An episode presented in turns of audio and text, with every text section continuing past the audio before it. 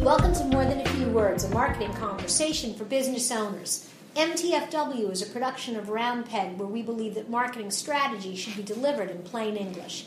This is Lorraine Ball, This is Jared Jewett. and this week we're going to talk about, well, this week we're going to talk about, and this week we're going to talk about. No, no, no. We're not going to let people do that anymore with their websites. So, what we're really talking about this week is something called duplicate content. Right. It's probably something that you're guilty of, but at the same time, com- you're completely innocent. So let's start with a couple of definitions. We'll take you through different types of duplicate content, and then we're going to take you through some of the cures. But I want to start with why people have duplicate content. There are all sorts of reasons that your website probably has the same sort of information repeated over and over and over again. Um, likely, when it was first built, that was an okay thing to do. When Google uh, was indexing websites, they were looking for pages originally that had just lots of good information. And so, one way to create lots of pages on your website, particularly if you served multiple markets, was you might have a page called Heating and Air Conditioning Indianapolis, and then another page that was exact same information, but it was called Heating and Air Conditioning Carmel, Indiana. and we saw we see this all the time still, especially across the you know white label brands. So maybe you have uh, your own business, and then maybe you have another website that sells the exact same stuff, just under a different name. And so what you've done is you've repeated that product content over because you know you thought it was good, it was well written, and it probably came right out of the mouths of the manufacturer. And again, you're innocent if you've done that. The problem is that Google has gotten smarter. And what they're saying is no, no, no, no, no. This is bad. We want one source of information. If you're going to repeat it, you better be giving me something new and different on every single page. And they came to this conclusion mostly because there was a very, very small subsect of people who were abusing it, right? So they were very guilty. They were taking the same content, the same words, pasting it over and over and over again in domains to game the system. So Google said no more of that. And what it did is it really left a lot of business owners kind of in a lurch with these websites that used to perform really well that they're now not showing up in search. And so, what I want to do is let's talk about the different kinds of duplicate content, where it comes from, and then how to fix it.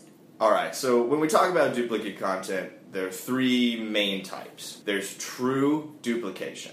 So that's actually copying and pasting word for word one inf- the information on one page and just slapping it on another page within your website. And so, if you're doing that, what I really want you to do is, is a couple of things. Number one, I want you to take some of that information that you feel like it has to be on every page, let's get it into the footer. So, if it's that company description that you're leading every single page, Joe's Heating and Air is the top heating and air conditioning company in blah, blah, blah, blah, blah. Let's get that into the footer. It will appear on every page. Google will index it and identify that that's the description of your page, but they won't ding you for duplicate content. And you need to be really aware, especially if you had someone build your website within the last maybe six or seven years, that a lot you you might not even know that that content exists repeated in the body of these pages. So you've got to do some work to go through and identify where these you know words verbatim are repeated.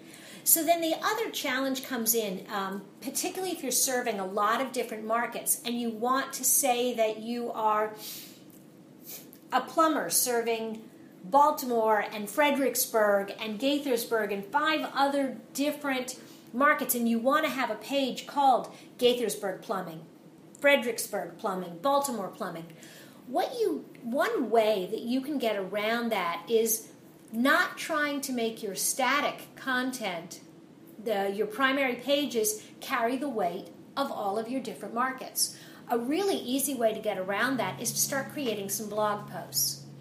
And in a blog post, get a testimonial for or a case study about here's a home in Gaithersburg, Maryland, where we fixed the plumbing, and talk about that.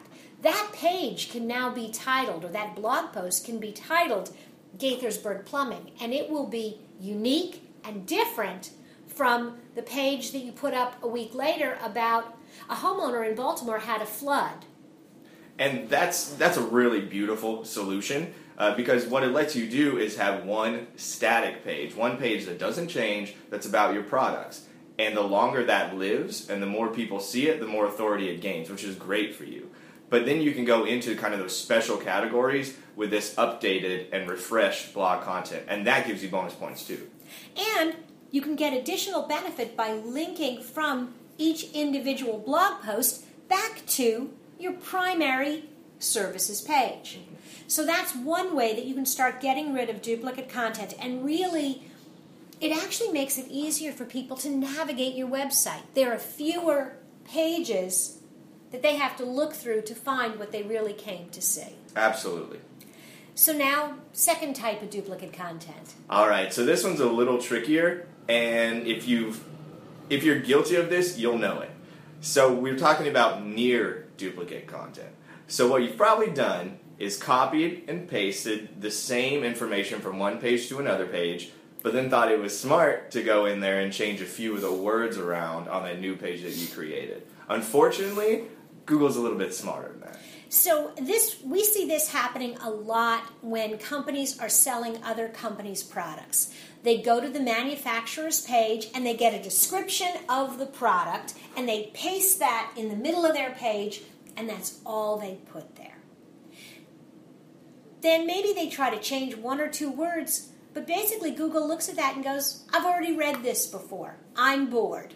And it, it is that smart. I mean, you might think you'll be able to outsmart the robot, but you will not. It it knows. So you have to be very aware of the fact that if you're doing this, you're going to get penalized. And so for those pages, for those product description pages, um, there are two things. There are two different approaches that I would suggest. One is you need to add a little bit of information on the front end that is unique to to you, to your company, where you talk about how you use your expertise to help consult or deliver these products. Have much smaller product descriptions. Do very tiny descriptions with links to the main information. Acknowledge where the information came from, and you won't get as penalized. The other thing is if you're just absolutely dead set on having those product descriptions on your website, you need to tell Google, ignore this page. There are a few different ways to do that. One of the things you can do is actually set a bit of code so that the robots never read your. This is what we call a robots.txt file. It's super technical. But you, but you can do it. Probably want to have your web developer do that for you. But what that does is human beings can still see the page. They can get the information. You can have it in your navigation. But as far as Google is concerned, that's not information that they're going to index.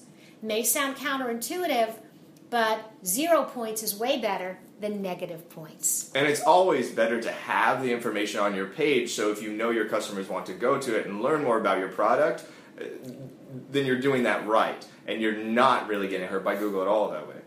So, whether you actually link to the manufacturer's page or simply have the no follow link on your page is a decision based uh, i think sometimes we run into companies where they are representing a product and there are lots of people in their market that are selling the same product.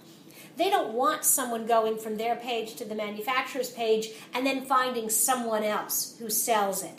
If that's the case you definitely want to have the descriptions on your page with a no follow on the other hand, if you're representing a product and you're the only game in town, you have exclusive distribution rights, then link to the manufacturer's page, let him have the descriptions, and your product page should just list what you carry. Third type of duplicate content. All right, so the last type of duplicate content is what we call exact duplication across domains. So what this means is, uh, let's take an HVAC company for example. Maybe you've got someone who's a reseller of your products, right? Or maybe you've got maybe just an affiliate. And so what this per, what this affiliate may have done is created their own website and taken the exact information from your page with the exact images in the exact order and just slapped it across their website. And in that instance, go back and listen to the section we just talked about about how you create um, uh, some some separation from the original content. And you need to come to an agreement. You really need to have this talk and say, hey, you know, we get to maintain the content we have right now. You're the one who needs to change it, but we'll help you do that. And it can either be with no follow links or just small links back to your website. If you are if you're the original source and Google typically can identify who had it first, you're going to get credit and everyone else is going to get penalized.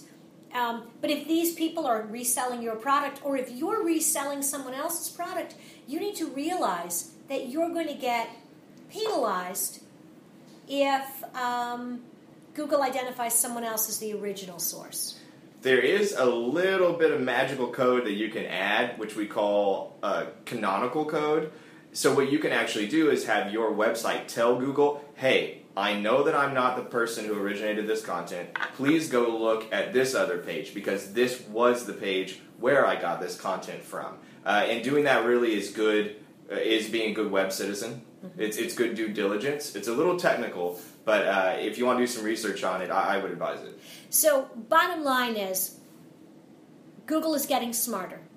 They are asking every member of the web community to do a better job um, with original content and providing relevant, rich, good information for people. And they reward people who do, and they're going to punish people by making them less visible in search engines if you don't. And it's all about building that great web community of people, uh, of original thinkers, mm-hmm. right? And, uh, and if your website can add to kind of that positivity, uh, then more power to you. And you're going to be more visible across the web. And at the end of the day, customers have choices. There are hundreds of companies, even maybe in your market, that do things that are similar to you.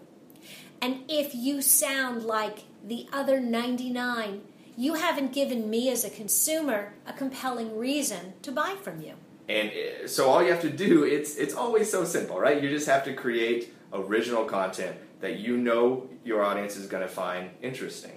So, if you want to learn more about creating original content, about blogging, and creating information that only you can write, be sure to check out our blog at roundpeg.biz. This has been another episode of More Than a Few Words. Thanks for listening.